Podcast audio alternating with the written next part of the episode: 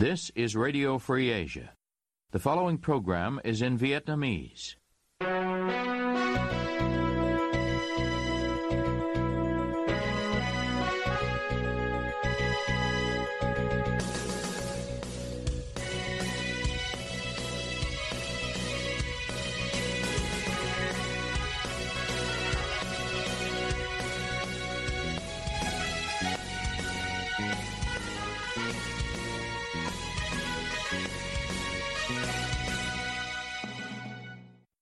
Đây là đài Á Châu Tự Do, phát đi từ thủ đô Washington, D.C., Hoa Kỳ. Toàn ban Việt ngữ và Diễm Thi kính chào quý thính giả.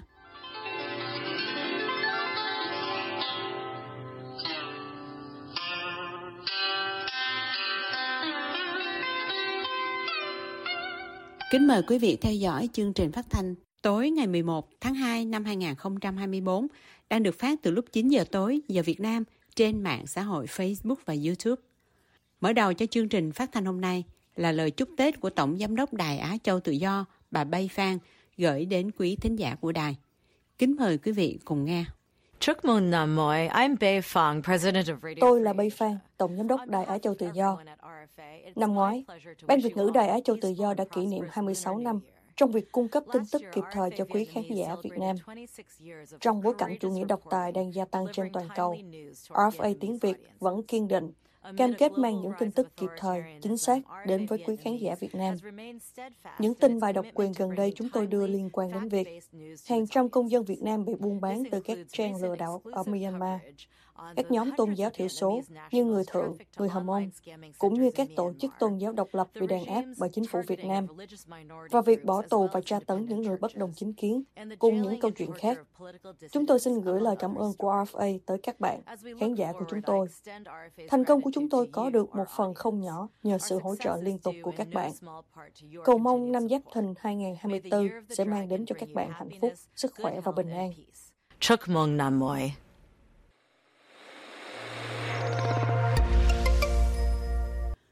Tiếp theo chương trình hôm nay, thưa quý thính giả, cuối tháng 1 vừa qua, gia đình tù nhân lương tâm Trần Huỳnh Duy Thức cho hay ông Thức một lần nữa tuyệt thực trong trại giam để phản đối trại giam đối xử bất công với ông. Mai Trần có bài chi tiết, mời quý thính giả cùng nghe. Hôm 29 tháng 1, 2024, ông Trần Huỳnh Duy Tân, em trai của ông Trần Huỳnh Duy Thức, cho Đài Á Châu Tự Do biết ông Thức đã gọi điện cho gia đình vào ngày 26 tháng 1 năm 2024.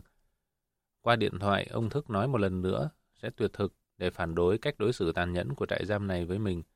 Người em trai của ông Thức nói với phóng viên AFA về nguyên nhân ông Thức phản đối trại giam số 6. Từ tháng 9 năm rồi là anh Thức anh phản đối à, trại giam trong cái vấn đề anh yêu cầu à, trại giam là à, trại giam họ phải công khai cái khẩu phần ăn của tù nhân ở toàn cái phân trại ở ở toàn cái phân trại 6 ở ở Nghệ An đó anh yêu cầu trại giam là phải niêm yết công khai cái khẩu phần ăn.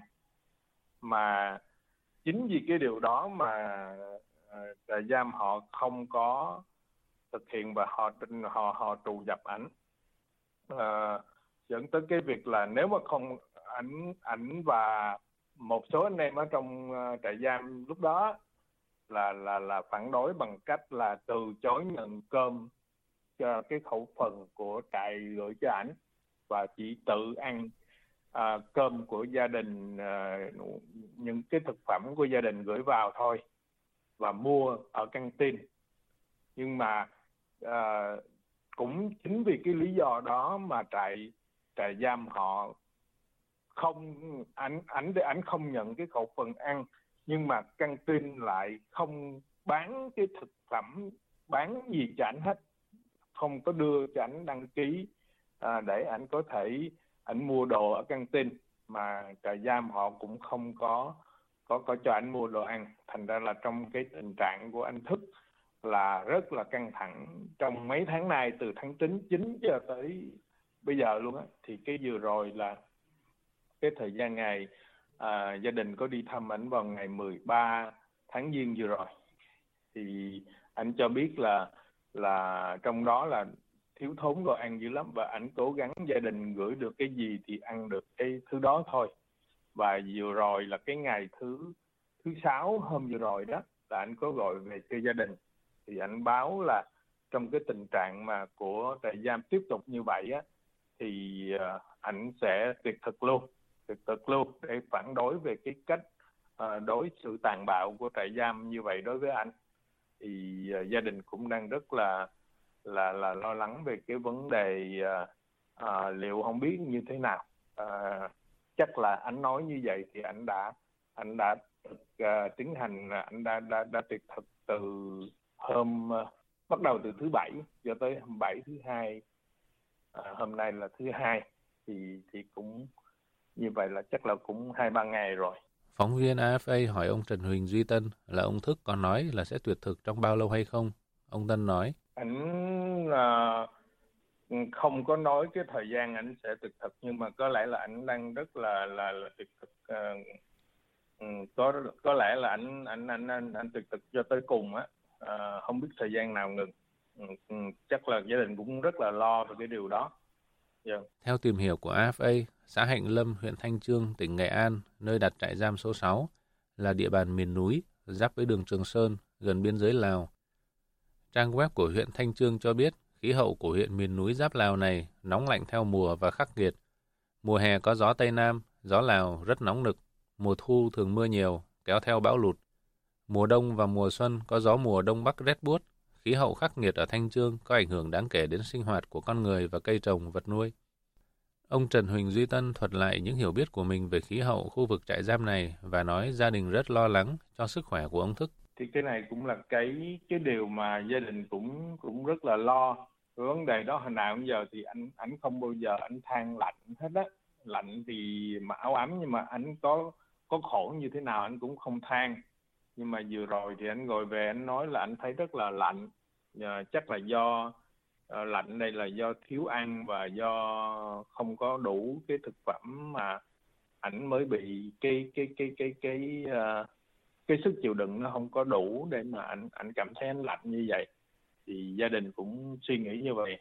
Thì nếu mà nói đi đi từ ờ, ở trong ờ, Sài Gòn mà đi ra ngoài đó đi bằng máy bay xuống sân bay Vinh thì phải đi uh, đi xe đi xe đường bộ khoảng thêm khoảng gần hơn 70 cây số nữa, gần 80 cây mới tới cái trạm mới tới trại. Thì cái cái khu vực đó thì cũng nó xung quanh là nó bao quanh là núi đó anh. Đây là cái vùng cái cái cái gọi là cái vùng núi gì đó của của nghệ an. Mà thật ra cái cái chỗ trại giam họ uh, cái chỗ đó thì thì thì nào giờ ờ, ngập lụt thì cũng ngập lụt dữ lắm. Ông Tân nói gia đình lo lắng cho sức khỏe của ông Trần Huỳnh Duy Thức vì khi ông ra ngoài đó thì thấy khí hậu không phải là quá lạnh, nhưng anh mình lại than lạnh. Ông nói gia đình lo lắng vì điều đó chứng tỏ ông Thức sức khỏe đã yếu đi và không chịu đựng được. Cái việc mà đại diện Thức ra ngoài đó, cái việc này chắc chắn là cái họ sự có cái sự uh, chủ ý đầy đọa mới đưa Thức ra xa khỏi cái cái cái cái cái uh, uh, cái, cái cái người thân như vậy. Chứ trước đây là ảnh ảnh ảnh họ giam ảnh ở trong uh, xuân mộc xuân lộc rồi sau đó là sinh bạch mọc ở ở tỉnh đồng nai. Thì nó cũng cách gia đình ở đây cũng khoảng cỡ từng 100 cây thôi. Nhưng mà sau đó tới 2016 năm 2016 là họ chuyển anh ra ngoài đó luôn.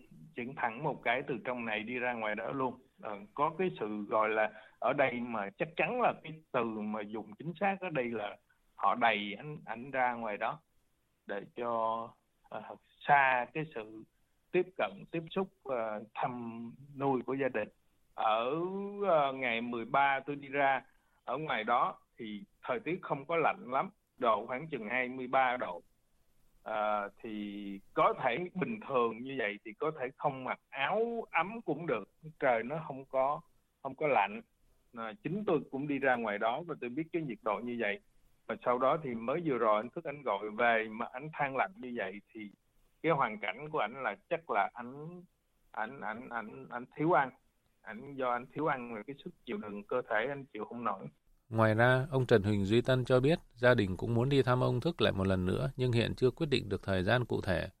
Phóng viên đài AFA gọi điện tới trại giam số 6 để hỏi về những thông tin nêu trên nhưng không có người nhấc máy. Năm 2009, ông Trần Huỳnh Duy Thức bị nhà nước Việt Nam bắt với cáo buộc hoạt động nhằm lật đổ chính quyền nhân dân theo Điều 79 của Bộ Luật Hình sự 1999. Ông Thức bị bắt cùng với ba người khác là các ông Lê Thăng Long, Nguyễn Tiến Trung và Lê Công Định. Trong phiên sơ thẩm ngày 20 tháng 1, 2009, Tòa án Thành phố Hồ Chí Minh tuyên án ông Trần Huỳnh Duy Thức 16 năm tù và 5 năm quản chế, ông Nguyễn Tiến Trung 7 năm tù, ông Lê Công Định và Lê Thăng Long 5 năm tù và 3 năm quản chế. Đến phiên phúc thẩm ngày 11 tháng 5, 2010, tòa tuyên y án với phiên sơ thẩm. Hôm 20 tháng 1, 2024, Ủy ban Nhân quyền Tom Lantos thuộc Hạ viện Hoa Kỳ kêu gọi Hà Nội trả tự do cho ông Thức. Năm 2012, Ủy ban này cùng với Ủy ban Tự do Tôn giáo Quốc tế Hoa Kỳ, một ủy ban thuộc chính phủ liên bang và Tổ chức Ân xá Quốc tế Hoa Kỳ, khôi nguyên của giải Nobel Hòa bình năm 1977, công bố dự án bảo vệ quyền tự do. Dự án này vận động trả tự do cho các tù nhân lương tâm, được định nghĩa là những người đấu tranh bất bạo động bị giam giữ, trong đó có ông Trần Huỳnh Duy Thức.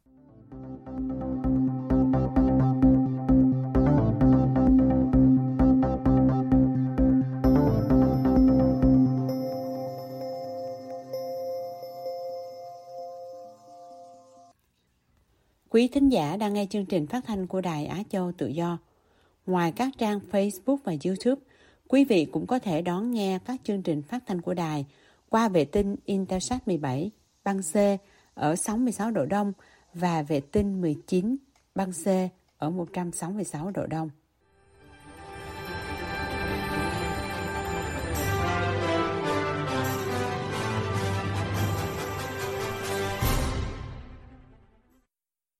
Và sau cùng, thưa quý thính giả, ông Vương Đình Huệ, Chủ tịch Quốc hội hôm 21 tháng 1 năm 2024 cho báo chí nhà nước biết nguồn đại biểu Quốc hội đang được chuẩn bị bài bản. Vậy Quốc hội chuẩn bị nguồn từ đâu? Trung Khang trình bày, mời quý vị cùng nghe. Ông Vương Đình Huệ, Chủ tịch Quốc hội hôm 21 tháng 1 năm 2024 cho báo chí nhà nước biết nguồn đại biểu Quốc hội đang được chuẩn bị bài bản. Theo ông Huệ, công tác đại biểu phải được quan tâm hàng đầu, vì đại biểu Quốc hội là trung tâm của Quốc hội và một trong những nhiệm vụ rất quan trọng là xây dựng đội ngũ đại biểu Quốc hội cho khóa sau. Cụ Trung tá Vũ Minh Trí hôm 23 tháng 1 khi trả lời đã cho tự do từ Hà Nội nhận định nó chỉ chứng minh cái điều mà lâu nay người dân người ta vẫn nói thôi tức là quốc hội cũng như hội đồng nhân dân các cấp ý, đều là do đảng cử dân bầu anh ạ yeah. cái câu mà rất quen thuộc ở Việt Nam là câu đảng cử dân bầu yeah. tức là dân đúng là có quyền đi bầu cử nhưng mà chỉ trong những cái danh sách mà do đảng đã trực tiếp lựa chọn đã phê duyệt chứ còn những người mà anh thực tế anh thấy đấy và chúng ta đều thấy đấy những người mà ở ngoài cái danh sách đấy không do đảng uh, cử ra không do đảng phê duyệt đấy thì rất khó trở thành thậm chí là tôi nghĩ là không thể trở thành ờ, đại biểu quốc hội. Ví dụ như có nhiều trường hợp khóa trước chẳng hạn ấy cũng có một số những người đã tự ứng cử đấy một số người mà cảm thấy mình là xứng đáng đại diện cho quyền lợi ờ, cho tiếng nói của nhân dân thì người ta đã tự ứng cử. Thế nhưng mà họ đều đã bị loại ngay từ những cái vòng đầu. Bởi vì hiệp thương nó có mấy vòng bỏ phiếu ở dân cư rồi bỏ phiếu ở cơ quan đơn vị vân vân mặt yeah. trận tổ quốc. Thế thì họ đều bị loại ngay. Theo cụ trung tá vũ minh trí Thậm chí không ít người trong số những người tự ứng cử đã bị bắt bỏ tù. Ông Trí nêu dẫn chứng và thậm chí là không ít người trong số đó đấy, đã ngay lập tức tức là còn chưa kịp đến kỳ bầu cử quốc hội, đã bị bắt bỏ tù ví dụ như khóa vừa rồi tôi nhớ là có hai vị, trong đó là có một vị mà có cô vợ khiếm thị dạy ở trong trường cấm điếc đấy yeah. thì anh mà đã phổ biến cái hiến pháp của nước cộng hòa xã chủ nghĩa việt nam đấy. Thế còn khoảng chừng dăm ờ, ba bốn khóa trước ấy thì có một nhân vật cũng khá nổi tiếng là anh ba sàm nguyễn hữu vinh. Anh cũng có từng ứng cử và bản thân anh ấy khi đấy vẫn còn đang là một sĩ quan an ninh biệt phái. Thế nhưng mà cuối cùng thì cũng cũng bị loại ngay và ít lâu sau thì bị bắt bỏ tù mấy năm đấy vì cái lý do gì đấy mà nó không rõ ràng trong kỳ bầu cử đại biểu Quốc hội khóa 15 ở Việt Nam vào ngày 23 tháng 5 năm 2021, chỉ có 14 người không phải là đảng viên được bầu làm đại biểu Quốc hội trong tổng số 499 người. Trong thời gian qua, không ít lần các đại biểu Quốc hội đã nêu lên công khai tại nghị trường những đề xuất vô bổ, không thiết thực, thậm chí ngớ ngẩn mà chính truyền thông nhà nước quan tải. Tình trạng này khiến người dân không khỏi thắc mắc, sao một vị đại biểu Quốc hội, đa phần là cán bộ lãnh đạo các địa phương, lại ăn nói như vậy? Một người dân ở miền Trung Việt Nam không muốn nêu tên vì lý do an toàn, nói với Đài Châu Tự Do về những lần đại biểu Quốc hội đề xuất ngớ ngẩn. Chúng tôi xin trích đọc nguyên văn. họp quốc hội mà không phát biểu gì thì cũng dở và sẽ bị cử tri cho là dốt. Nên nhiều đại biểu quốc hội cứ phát biểu đại, trúng đầu thì trúng. Còn cụ Trung tá Vũ Minh Trí thì cho rằng công việc của các đại biểu quốc hội không có gì đáng ca ngợi. À, tôi thì tôi thấy rằng là bên cạnh những cái hoạt động mà họ đương nhiên họ phải làm theo chức năng nhiệm vụ của một đại biểu quốc hội ở phổ phổ biến ở trên thế giới thì không có cái gì đáng để chúng ta phải phải ca ngợi cả. Thì họ có những có nhiều những cái quyết định ờ, bỏ phiếu cho nhiều những cái quyết định mà nó nó không đúng. Tôi nói ví dụ ví dụ như là cách đây khoảng hai ba năm thì có những cái dự thảo hay là đề xuất là à, tịch thu hoặc giả như là tổ chức điều tra hoặc là tịch thu đối với những cái tài sản bất minh mà người ta không giải trình được, thì quốc hội đã bỏ phiếu là không nhất trí như vậy. Cái đây rất rõ như nếu mà tài sản bất minh mà không giải trình được mà quốc hội lại không cho tịch thu, không cho điều tra để làm rõ, thì cái việc kê khai tài sản của cán bộ đảng viên ờ, có chức có quyền chẳng còn có ý nghĩa gì ngoài ra còn nhiều những cái việc khác và chính vì như vậy cho nên là cái tình hình kinh tế xã hội của đất nước nó mới nợ nần ngày càng chồng chất như hiện nay cũng trong buổi gặp gỡ báo chí nhà nước mới đây, chủ tịch quốc hội vương đình huệ cho biết thêm, ông đánh giá chung chất lượng đại biểu ngày càng được nâng lên, phát huy tốt vai trò, trí tuệ, trách nhiệm, vân vân dưới một góc nhìn khác, nhà báo độc lập Nguyễn Ngọc Già từ Sài Gòn hôm 23 tháng 1 năm 2024 nhận định với đẻ chậu tự do. Muốn đánh giá chất lượng của đại biểu quốc hội thì đánh giá về luật, luật trong đời sống. Và thực tế của Việt Nam có thể nói là Việt Nam nên được xếp vào một trong những quốc gia đứng đầu trên thế giới về sửa đổi bổ sung các loại luật thì cái đó nó sẽ đánh giá được chất lượng của đại biểu quốc hội Việt Nam. Và ở Việt Nam á, thì cái việc sửa đổi bổ sung luật á, nó diễn ra có thể nói là dày đặc. Và trước khi họ sửa đổi bổ sung luật á, thì họ thường ban hành những cái nghị định thông tư quyết định vân vân. Bởi vì sửa luật lâu mà. Thành thử ra cái cơ quan công quyền hành pháp á, họ hay ban hành những cái nghị định thông tư. Và sau đó một thời gian mà cứ nghị định thông tư cứ ra hàng loạt như vậy thì tới lúc họ buộc phải sửa đổi luật. Và à, họ thông qua rồi họ sửa nữa. Luật thông qua rồi một thời gian cái họ sửa nữa. Yeah. Dạ. tại sao như vậy? Theo nhà báo Nguyễn Ngọc Già việc sửa luật không phải xuất phát từ đời sống người dân mà nó xuất phát ngay từ trong bộ máy hành pháp của cơ quan công quyền. Ông già dẫn chứng. Trong cái quá trình họ thực hiện luật á, nó bắt đầu là nó nảy sinh ra những cái khó khăn những cái bế tắc mà do chính các loại luật gây ra. Và thế là họ mới giật mình họ mới nhìn nhau. À, qua cơ quan này bị vướng qua tới cơ quan khác bị vướng thế này thế nọ. Và cuối cùng là gì? Họ mới sửa luật. Như vậy điều đó chứng tỏ là luật không phải từ cuộc sống của người dân chúng tôi mà luật được soạn thảo và thông qua theo ý chí của đại biểu quốc hội. Điều này đã chứng minh đại biểu quốc hội họ hoàn toàn xa rời với thực tế của người dân. Như vậy thì cái trình độ và khả năng của đại biểu quốc hội như tôi vừa trình bày tỏ ra rất yếu kém bởi vì luật sửa suốt. Thứ hai là về tư cách, phẩm giá của đại biểu quốc hội ở Việt Nam thì theo nhà báo độc lập Nguyễn Ngọc Già, không có gì nổi bật. Thì có những cái đại biểu đã phải vào tù rồi, và có những cái đại biểu họ phải đào tẩu ra nước ngoài. Đó là thực tế của Việt Nam trong hàng chục năm qua. Bởi vì họ lợi dụng cái quyền hạn với tư cách là đại biểu quốc hội. Điều đó chứng tỏ là đại biểu quốc hội không phải của người dân chúng tôi bầu ra. Đó là một nghịch lý, bởi vì ờ, đại biểu quốc hội à, qua các kỳ bầu cử, ông nào bà nào cũng đạt được cái số phiếu bầu rất là cao, nhưng trình độ, khả năng, tư cách, phẩm giá của họ đã phơi bày ra. Chủ tịch Quốc hội Vương Đình Huệ nói, nguồn đại biểu Quốc hội đang được chuẩn bị bài bản, thì nhà báo độc lập Nguyễn Ngọc Già cho rằng Ông không biết đây là bài gì và đây là bản nhạc gì, nhưng ông già chắc chắn không phải từ người dân Việt Nam.